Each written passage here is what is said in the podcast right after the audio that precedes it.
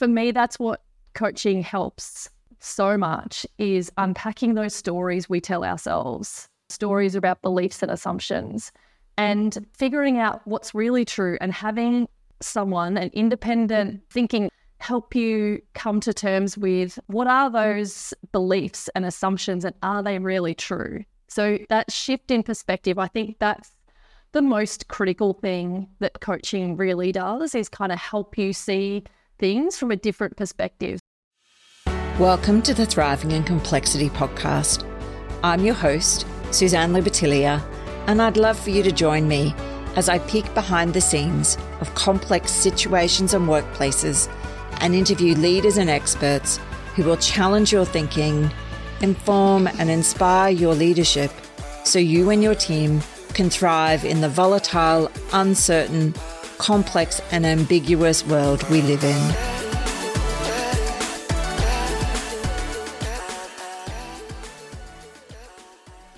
Liz, it's so wonderful to have you join us today. I wonder if you'd like to share with people something about you that a lot of people may not know. Oh, it's lovely to be here, Suzanne. Thank you so much for having me. I'm very excited. I was going to talk about my ultra running, but people probably know that about me. So something that people might not know is that I actually really disliked running as a kid. Really didn't enjoy it at all. Played a lot of netball. But was always last at the training sessions doing running and stuff. So that's kind of funny to me that it's kind of come full circle. And I guess the other thing that people might not know, my background's in urban planning, you probably know that, but I actually wanted to be an architect when I was a kid. So I used to draw floor plans of things that shopping centres of all things. I don't know, something weird going on there. But I was not blessed with the creative talent required to be an architect. So there you go. You got two things that people might not know. I'm just laughing when you're talking about used to draw plans of shopping centres, because my daughter, she used to draw house plans and put them up on her wall. But she's awesome. Now studying interior and spatial design. So...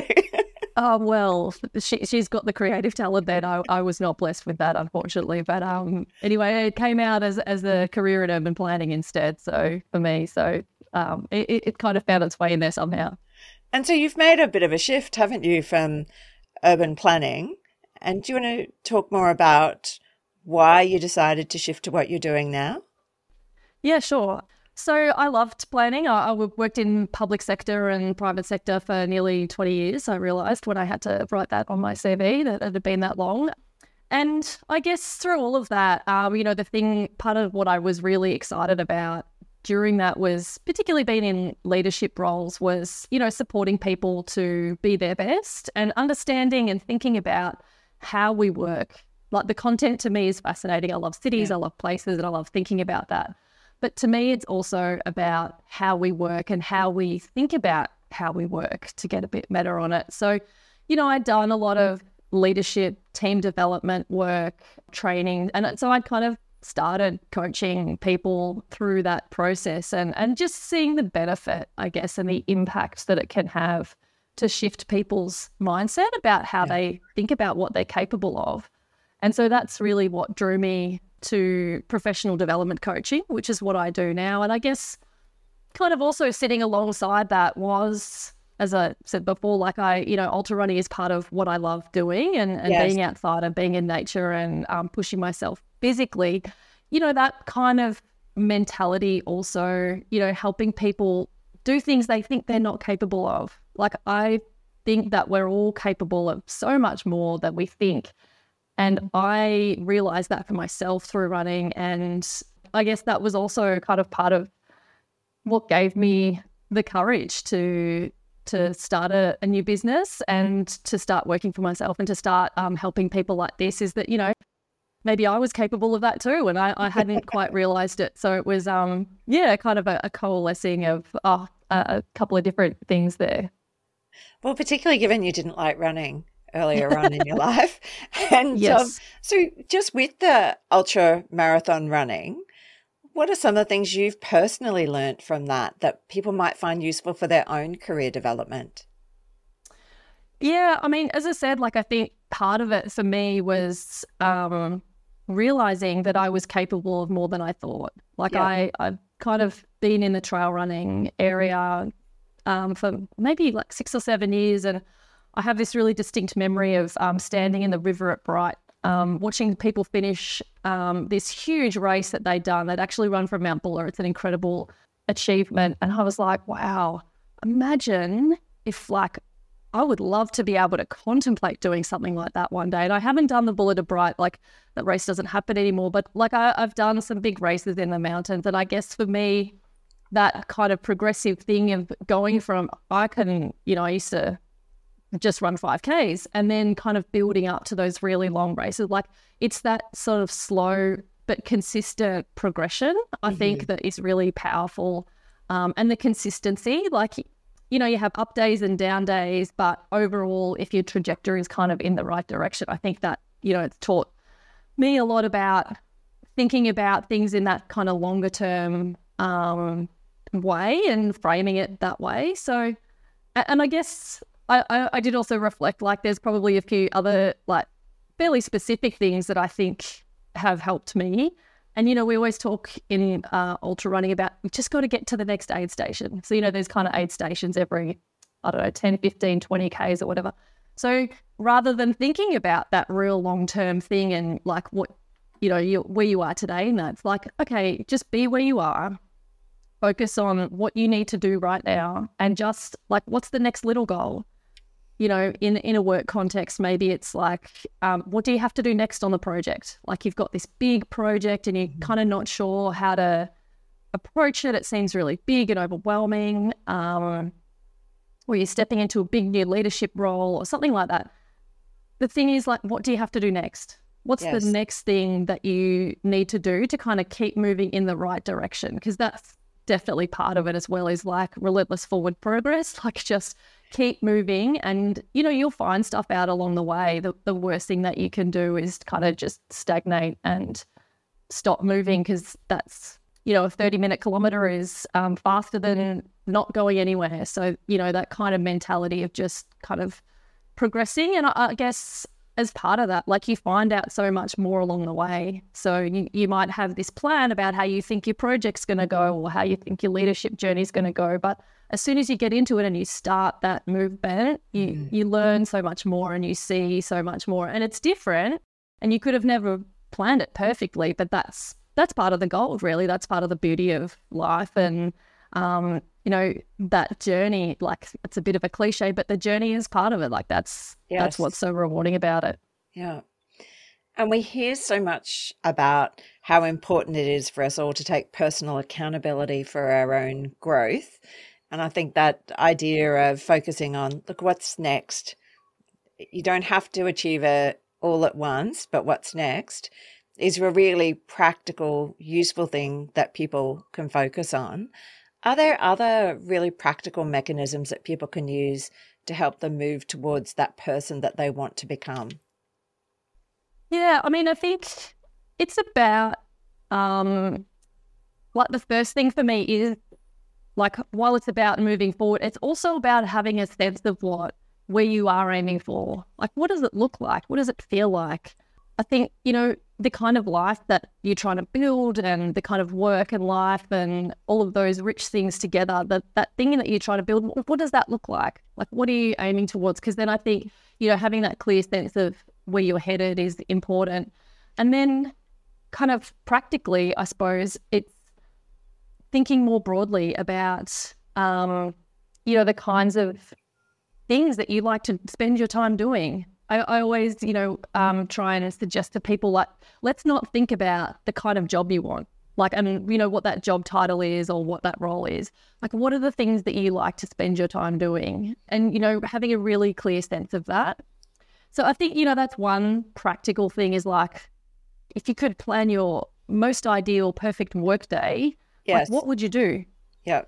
And I know I've worked with clients in this sort of space as well, and encouraging them to actually carve out some space and time where it's not about what is my next job role, but it's actually doing some dreaming, thinking about what's on my bucket list, what, and going, if I won the lotto, if there were no constraints, and really opening up their thinking and doing a whole range of those exercises and then looking at what are the themes that are emerging from that and what does that tell them about the things that they're attracted to and that they find energizing, and then start looking at, well, then what does that mean in terms of future roles? I think that's 100% correct. Like, I really think that, you know, that diverges. And as you said, like, you know, you need to carve out the time and space to be able to do that. And it's hard, right? It took me, I think, nearly the best part of a year to kind of figure out that for myself. And, you know, it's kind of funny that you mentioned the lottery. I always, you know, when you ask people, like, what do you want to do? And what would you do if you won the lottery? And people be like, well, I'd go traveling and I'd pay off all, you know, my debts and I'd help out family and friends and donate some to charity. I'm like, but then what? Yes. You need a list, don't you? You have to say it's not just the top five. You've got to push yourself to get about what are 30 or 40 things. Yeah. And it's the sort of thing that you need to sit down, put a bit of music on if you like to have a drink or a cup of tea, depending on what you like, and sit there, do that. I know I've carried it around in a notebook with me and waiting for pick one of the kids up at school where you just stuck in the car for 30 minutes or stuck in a plane seat. You know, it's finding all of those different opportune times to just, doesn't matter. There's no right answer, no wrong answer. It's just what if, and explore it. I think that's, you know, one of the other practical tips that I have is change your context. Yes. Like, shift a little bit, like let it kind of percolate in your subconscious a bit.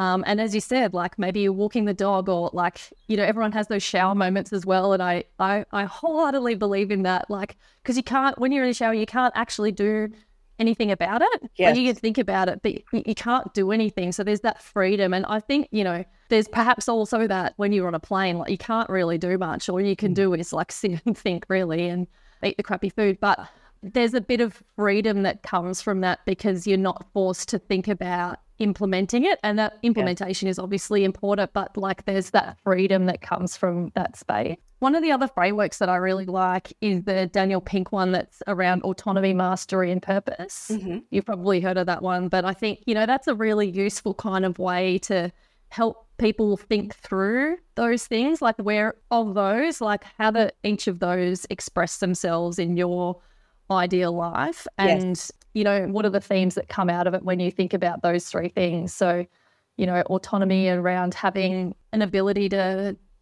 decide how and when you're going to work and what that looks like for you, and you know, that idea of chasing mastery for me is probably top of my list. Yes.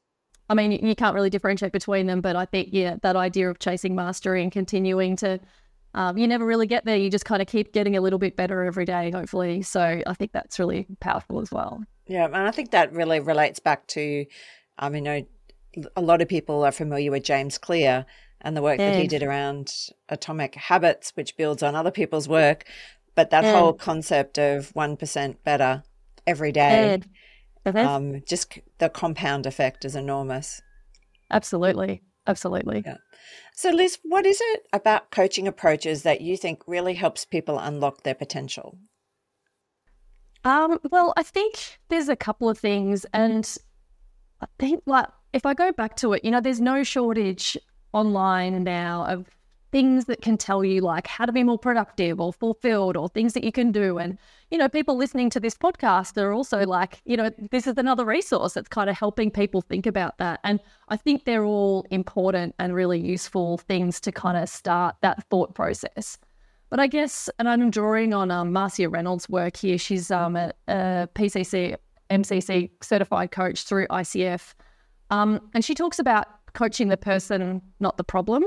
Yes. But she also, one of the lovely things she talks about is coaching being about a shift in perspective and it being about transformation, not transactional. And I think, you know, for me, that's what coaching helps so much, is unpacking those stories we tell ourselves, you know, stories about beliefs and assumptions, and figuring out what's really true and having someone, an independent thought or thinking, help you come to terms with like, what are those beliefs and assumptions and are they really true? So that shift in perspective, I think that's the most critical thing that coaching really does is kind of help you see things from a different perspective. So it's not just about kind of, I mean, it is also about coming up with actions and following that through and some accountability around that. But it's actually about how coaching can shift someone's mindset. And I think that's really the unlocking piece around potential. So I think there are other ways that you can get that. Yes. I just think that coaching can accelerate that. And if you're a little bit stuck, then, you know, as I said, like a shift in perspective and having someone gently but firmly question those assumptions and beliefs is incredibly powerful. And I think like the second part of why I think coaching helps people so much. In my mind, coaching is also about helping people organize their thoughts. Mm-hmm. They're all there. They're all, you know, maybe sometimes a bit jumbled up, but I fundamentally believe that, you know, that there is gold there to be found. And so I think that coaching, that process that you go through can help to organize your thinking. And so you have that really clear sense of purpose and really clear ideas about what you want and how you're going to get it. And then decisions become a lot easier. So, you know, when we're talking about being in kind of complex, ambiguous environments, when you're really clear about what is important to you and how you're going to show up and what you're here for, other things, there's fewer decisions. And we know decision fatigue is real. So I think that really clear sense of what you're about and what's important to you and what you're here for, other things can kind of fall into place a little bit more easily. So I think, you know, that's another way that I think that coaching really helps people unlock their potential. And I think when it comes to complex and ambiguous, one of the challenges we often find is we have this sense of who we are and our purpose, but as new things emerge or things that aren't as clear, we have a tendency to hold on to what's familiar about ourselves. And so the value, I think, of a coach is the coach can help someone notice when they're holding on to something that is getting in their way of becoming who they need to become next. And just that whole idea of a companion, I like the language around companion because it feels more supportive and less judgmental. Yes, absolutely. I think, you know, I've heard Marcia Reynolds talk about a thinking partner, and I think that's really lovely as well. Like I'm here as to partner you in that process that you're going through. I'm not here to give you advice. We all know like coaching's not about giving advice. It's about like, you know, thinking with you, but questioning that, and that partnership approach is really important, I think. Yeah. I find the whole thing around coaching versus mentoring really quite interesting, because I know I will have clients who it's 100% pure coaching. And then I will have other clients who continually want, but you've been in these environments, you know, what are some of the things that I can think about? So it's being really conscious of, are you in 100% pure coaching model, or how are you signaling and working with the person that you're working with? How are we shifting between coaching and mentoring, or saying, no, this is actually about you working it out for you, or actually, there's some things I can share with you that might prompt your thinking, but you need to work it out. And then, so I can share this, but then I want you to reflect on what it actually means for you. Yeah, and I 100% agree. I think, you know, there's absolutely a time and a place for like new skill development. Like you can't, you know, coach a junior engineer to build a bridge, right? Yes. Like there's some instances where some skills development is required, but I think, you know, it's about how, as you said, how you signal that and how you can kind of prompt people's thinking. And I guess, you know, coaching as that partnership is that firm belief that people have essentially got the skills. Yes. And so then it's kind of how you help them reflect on that and how they can apply that, because, you know, we know that it's so much more powerful when people come to that conclusion about themselves. Yes. I can give you all the advice of the world and you will come up with reasons why it doesn't apply, or, you know, it might be interesting, but it's so much more powerful when people come up with those things that they're going to do, ways they're going to approach a tricky situation. I think getting really specific on fears is hugely beneficial to kind of work through what that means, what that looks like for people. So, yeah, I agree that sometimes, you know, some prompts are helpful, but yeah, the goal is in people coming up and coming to these realizations, like transforming their thinking themselves. Yeah. So, Liz, I know a lot of people tend to learn best through stories. So are there any anecdotes that you can share about the value of a coaching approach?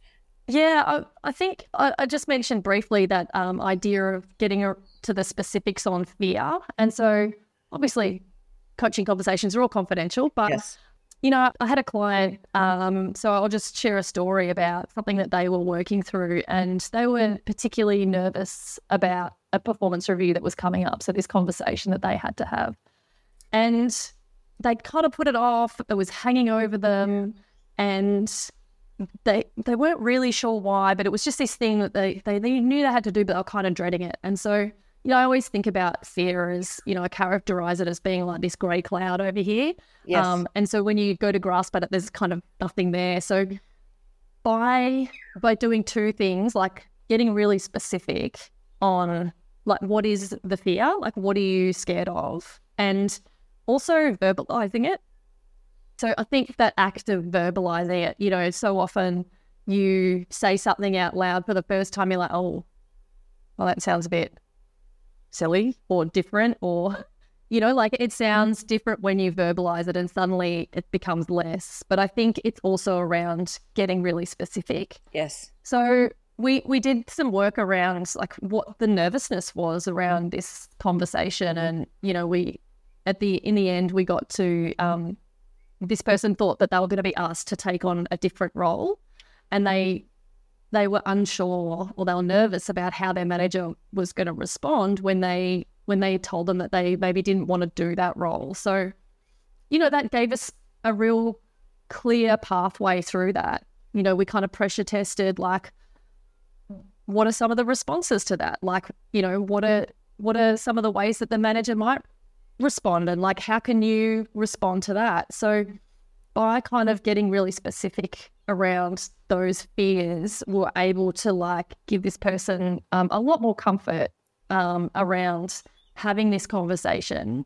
And, you know, I think I always like to ask people at the end of coaching conversations, or like when we're kind of going through that process, like, what will it feel like once you've done the thing?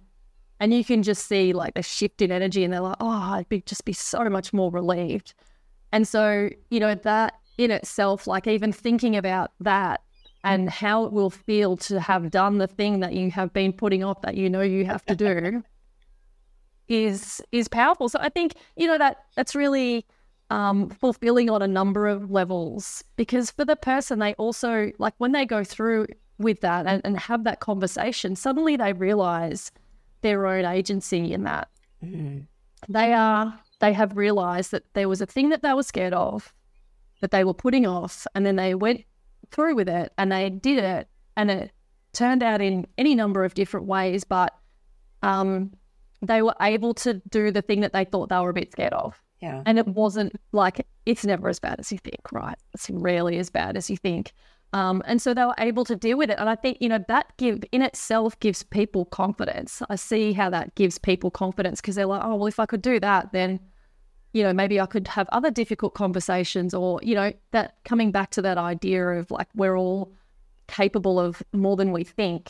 So yeah, that's my little story around how that coaching approach and really getting to the heart of like, what do you want to happen, and what are the things that you need to go through with to get to that point. Liz, I think that's such a wonderful example of how curiosity about what's actually sitting behind how people are feeling or how they're feeling like they want to respond is such a useful skill. Why else do you think curiosity might be such an important skill to cultivate in today's world? Oh, I think it's one of the most important things. And, you know, the purpose of coaching, as I said before, is like it's helping you question your beliefs and assumptions. And so when you're curious and you're having conversations with different types of people, they all have different perspectives and different experiences. And there's such beauty in other people's stories for a start. But if you listen to the things that they believe and their assumptions, you realize they're different to your own. Mm-hmm. And so it's that process, I think, of those conversations being like, oh, wow, when they, I don't know, get to an aid station, they just kind of run straight through and they have this different kind of mindset around how they approach it. So it's that seeing how other people, their different beliefs, how they approach situations differently, I think can just shine a light on maybe what's holding us back, and can give us some insights into what might be alternative ways of approaching a situation. And I'm not suggesting that we compare ourselves to people around us all the time, but just observing how other people approach situations can be quite powerful. I think I was at a AICD women's lunch yesterday and talking to some really great people on my table, and we were talking about in business kind of asking people to help you, to introduce you to people, to do whatever that might be. And, you know, I think it's a big generalization, but I think on the whole, like, women are less likely to do that. And you see how other people approach that, and they just like, oh yeah, I saw that you know so-and-so, do you think you could like introduce me to them? I'm really interested in what they do. Like, watching other people do that and just kind of seeing how easy it can be to do that, and how, and the reaction, like, people are flattered when you ask them for help. That's usually what happens. It's very rare that someone says no. Like, people are normally more than willing to help. So I think, you know, that curiosity, that kind of willingness to put yourself out there a little bit, to like understand other people's perspectives and their experiences, is like, that's the richness of life, really, isn't it? Like, that's part of the beauty of it. So it's about really understanding yourself, opening yourself up to other perspectives, but also an opportunity to learn from how other people do things. Yeah, and kind of, like as I said, it's not about being like comparing yourself all the time, but just kind of reflecting on like what that might mean for you and where you're at in your life and the challenges that you're at. Like, can you learn something from that approach, and, you know, maybe apply some of those principles to where you're at the moment? Because when you were talking about, because I know one of my struggles with, you know, running your own business is asking other people, you know, for things. And so when you were talking about how easy it was for that other person just to say that, I was immediately thinking in my own mind, you know, just all the overthinking and the things that I would do in that space. So I wonder, are there some things that people can do to become more aware, in your experience, of the habits of mind and patterns of behaviour that might be holding them back, that once they ask someone, oh, do you know so-and-so, would you mind introducing me? Sounds like so quick to run off the tongue, but probably for some people there might be all of these habits of mind going on that they've been ruminating on that for 3 or 4 hours before they actually do it. Yeah. I mean, I think it is part of that, like, playing it out a little bit. And like, I always like to, I ask this of myself all the time, like, what's the worst that could happen? And what's actually, if I bowled up to someone and said, hey, do you reckon you could introduce me to someone, or whatever it might be, what's the worst thing that could happen? They say no, or they think I'm being too pushy. And then they, like, when you actually go through it, and it's like the fear setting thing, it's like, what, getting really specific on that is like incredibly powerful, because then you're like, oh, well, if they say that, that's probably not that bad, is it? Like, oh, well, I'll just, this is what I will do. If this, then that. So you can kind of get that idea into your head, I think. And one of the other questions that I use a lot on myself and in coaching as well is, what would it look like if it was easy? So if you're in this situation, like, I don't know what to do next, like, I'm working on a project, I've got a challenging situation in my team, whatever it might be, what would it look like if it was easy? And I kind of, you know, this is really important, it has been really important for me in starting a business, has been like, if this was easy, I would like press a button and then all of these things would happen and then this is what would happen at the end. And so I think, you know, we were talking before about like taking that step back and shifting your perspective a little bit. And I think that's what can be really powerful in that is like, you know, that question, like what would it look like if it was easy? And I think it's a Tim Ferriss kind of way of thinking about it. He talks about that a lot, as well as the fear setting one, I must say, credit him with that. But yeah, like being able to take that step back and go, if in an ideal world, like how would this look? And then you know, kind of know what you're aiming for, and then you can kind of see a way through that. So I think, you know, there are a couple of those things that, you know, are useful to kind of help you unpack some of those things that might be holding you back, because then you can kind of see through it and then, okay, well, what do I think is getting in my way around this? Yes. So it's, I think it's powerful in that way. So really, a coach is probably in a good position to notice some things and to ask people some questions that encourage them to think more deeply about those habits of mind that they might have or patterns of behavior. But once people are aware of those, what are some of the things that they can do to change them? Well, I think it's, you know, I talked before about one of the things that ultra running is like, be here now, like be where you are. What is the next thing that you need to do? Like, what do you know, how do you make good decisions for your future self? But also the thing that you need to do is put the other foot in front of the other, and then the other one, and then the other one. So once you're aware of that, you know, those patterns of thinking, I suppose it, in terms of thinking, like change is hard.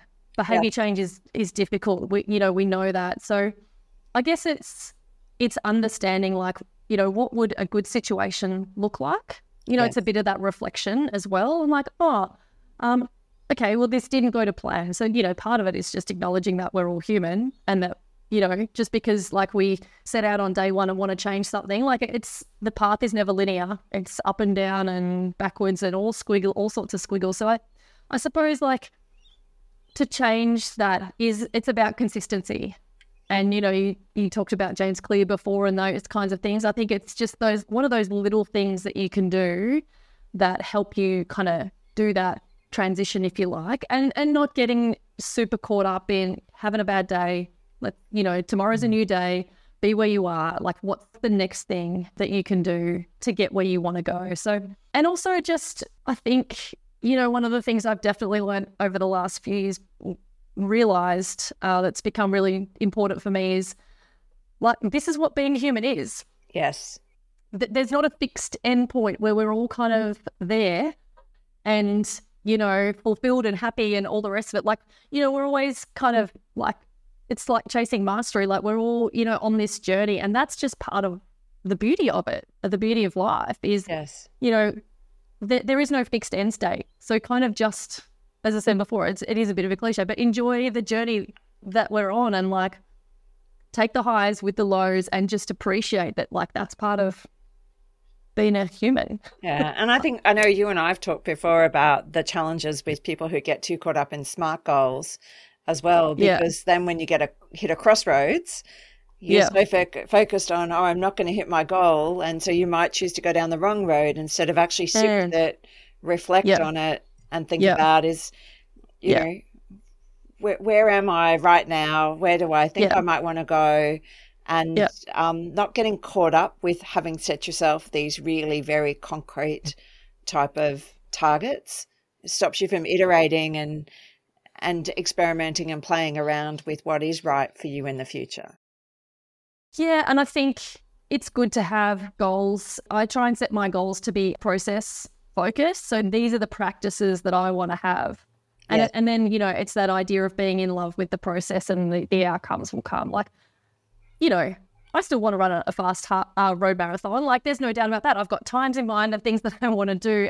But there's no arbitrary, like nobody else really cares. Like I want to do those things. But for me, the beauty is in like the process. And so I think, as I said, like I think that idea of really honing in on like what are the practices and processes that are important to you, because that's what you live in the everyday. That's what's important.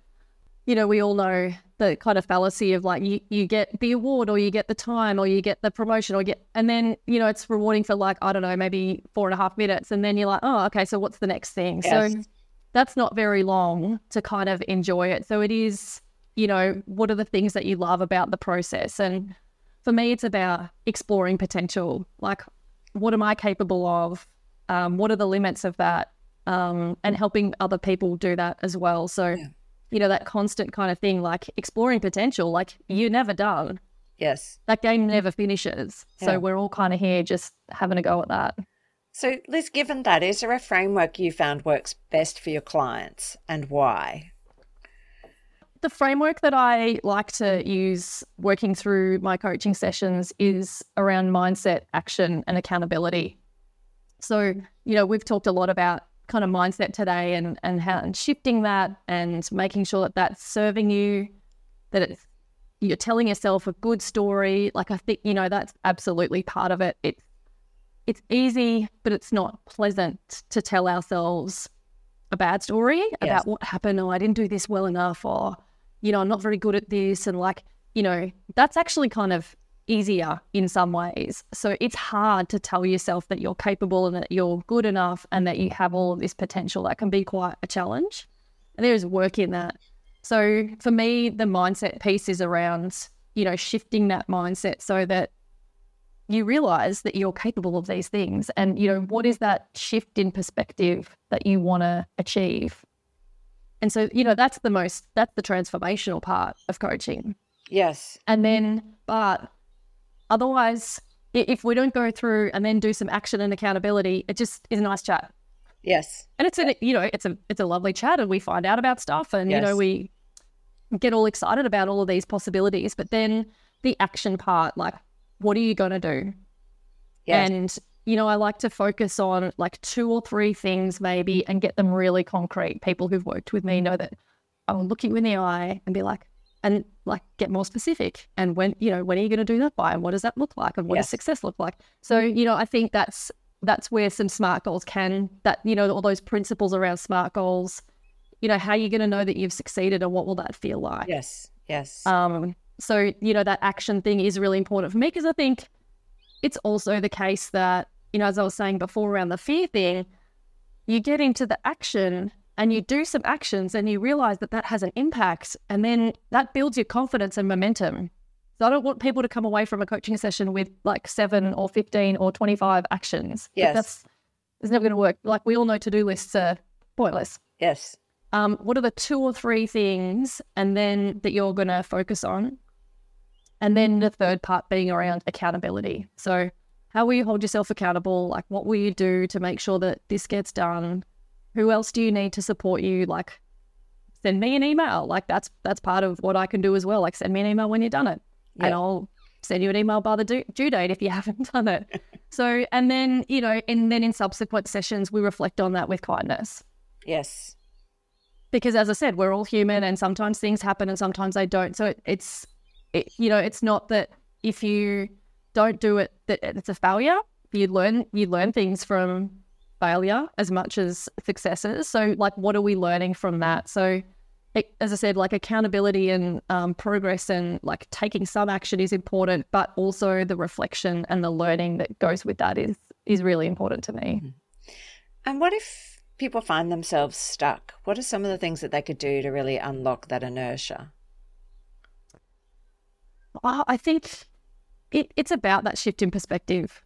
And I, you know, for me, it's about changing my context, changing my environment. So I love the mountains and I love nature. And so I really notice. And I've been fixing a very pesky Achilles challenge recently.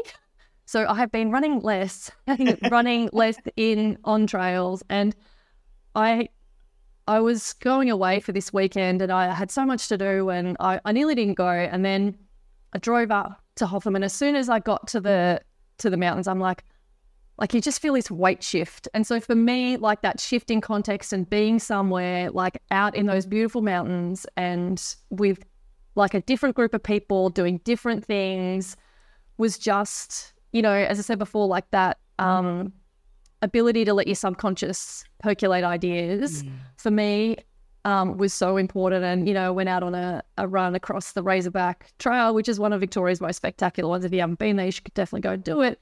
Up to Feathertop, bit of snow up there, which is super exciting. Anyway, the thing is, when you're out there doing that, it is about one foot in front of the other. You can't think about other stuff. Like, it's just about like making sure your feet are stable and you're paying attention to the views and all that kind of stuff. And it was not surprising.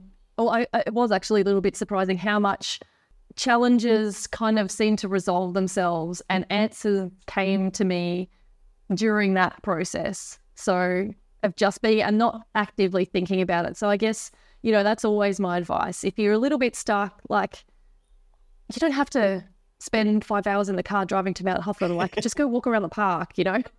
So like, how do you shift gears? Yeah. How do you... And don't go out there with a problem to solve necessarily. Just kind of go out and like look around and take some deep breaths and get like that sense of kind of perspective a little bit. And you just never know what can come into your brain when you give it a chance to relax a bit. So I guess, you know, that's another thing that's been really important for me is around like that sort of down regulation. Meditation. I love the Sam Harris app. If people are interested, it's called Waking Up. Like, it's a great app for just giving you a bit of, like, I like structure, of structure around a very unstructured kind of process. So I think, you know, just being able to process and get that perspective when I'm stuck, that's what works for me. And certainly, you know, I see that in a lot of other people as well. So I know, you know, it's really that just general mindfulness, connecting yourself, grounding yourself in the present and noticing what's going on and letting it go. Mm-hmm. Yeah, definitely. Yeah.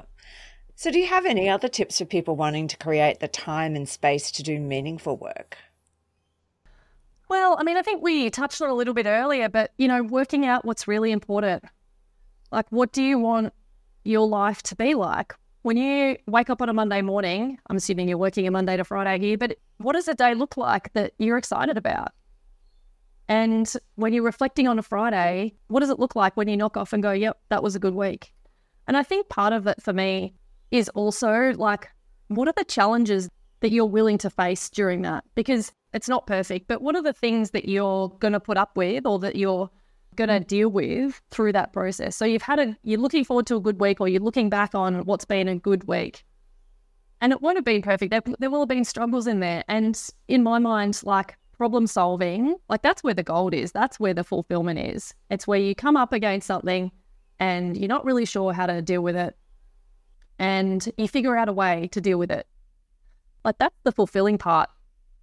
And so, like, what are those kind of challenges? What are the challenges that you want to have in your week or day or whatever that are fulfilling to you? So I think if you're looking at how do you create the time and space to do the meaningful work, like, think about those challenges. Like, what are the problems you want to solve? And I think purpose and impact is really important. Mm. But also, again, like, what do you want to spend your time doing?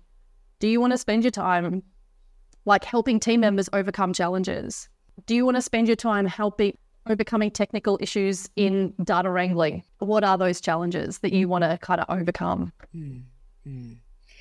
And I've been working with someone, and we've been exploring, you know, they get a lot of fulfillment out of leading something. But we've been digging deeper into that in terms of, is it actually about leading a function? Or is it about leading, developing a body of knowledge and leaving a legacy in that way?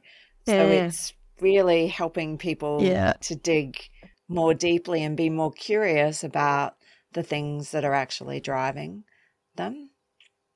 I think that's spot on. Like, getting underneath, and, you know, that's what coaching can help you do with that perspective, is to really, like, get a little bit deeper. Yes. You can sit and think, but having someone else kind of help you do that, I think, is incredibly powerful. Yeah. And challenging those perceptions that you have about yourself that you might not even be conscious of. So someone sort of noticing the patterns that are coming through.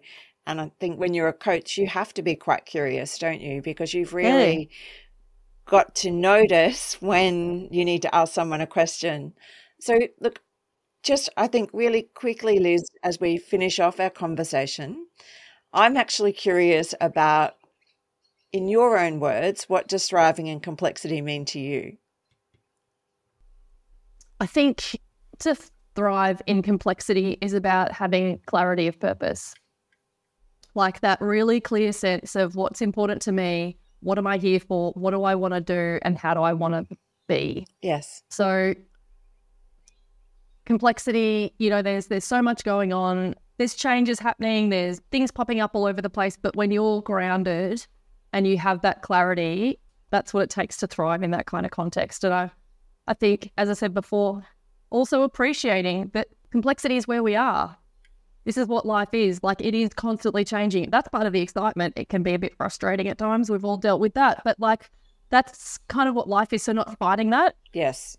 Appreciating that for what it is, because, you know, it sounds a bit trite, but, you know, it gives you this opportunity to like solve all these challenges, right? So kind of how you frame that, I think, is super important. And if you had to go back and give advice to your 25-year-old self, what would you tell yourself? I would tell myself, I think, to trust my instincts a bit more, like have faith in my own ability and trust those instincts. Probably don't become an architect, but also just enjoy the ride for what it is. When we're young, and got young nephews, and they're always like, oh, when I'm older, I want to do this. And I remember people saying this to me when I was a kid, but it really is true. Like, just enjoy it for what it is and appreciate it. And that is the joy of it, because, you know, as I guess, like there's so many cliches in it, but it is really like you only get one shot. So yes. Don't kind of spend your time waiting for that time to happen, that thing to be in place. The best time to do something is usually now. Yeah. And Liz, if reflecting on our conversation today, if people remember only one thing, what do you think you'd like that to be? Your mindset is incredibly powerful. How you think about situations, how you think about what happened, what might happen is incredibly powerful. And the second part to that is that you have agency in that. You can shift, like you can tell yourself a better story, like you have the ability. It's hard, as I said, it's hard, but it is absolutely worth it. So, yeah, you have agency in that, I think, and be conscious, be aware of what your mindset, like how that, is that serving you? Mm. Make sure that it is serving you rather than undermining what you're about. So invest in yourself to make sure that, you know, your mindset's really helping steer you the way that you'd like. That's the thing that we can all do for ourselves. Yeah.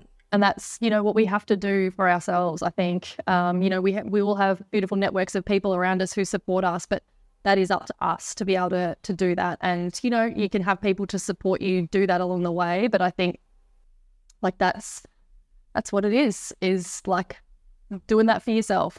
And there's enormous reward in that. And Liz, if our listeners would like to connect with you online, how can they do that? So you can reach me at www.sentier.com.au. So S-E-N-T-I-E-R means pathway in French. That helps people remember. But yeah, jump on there. I'm also on the various socials. So yeah, connect with me there. Would love to have a chat about how I might be able to help. Look, Liz, thank you so much for coming on. It's been really fascinating talking to you all about just the value of coaching and your approach. And I'm sure that people would have gotten lots of really helpful things out of our conversation today. Thanks so much. Well, thank you, Suzanne. It's been lovely to chat, and yeah, really appreciate the time, and it's been lots of fun. Thanks. Thanks for listening. If you heard something you want to revisit or explore in more detail, you can check out the show notes. If you enjoyed this episode and you like helping others to open their thinking, please share it with others, post about it on social media, or leave a rating and review. As always, a big thank you to Leon Fitton and the team at the Podcast Concierge. That's all for this episode. I'll see you next time.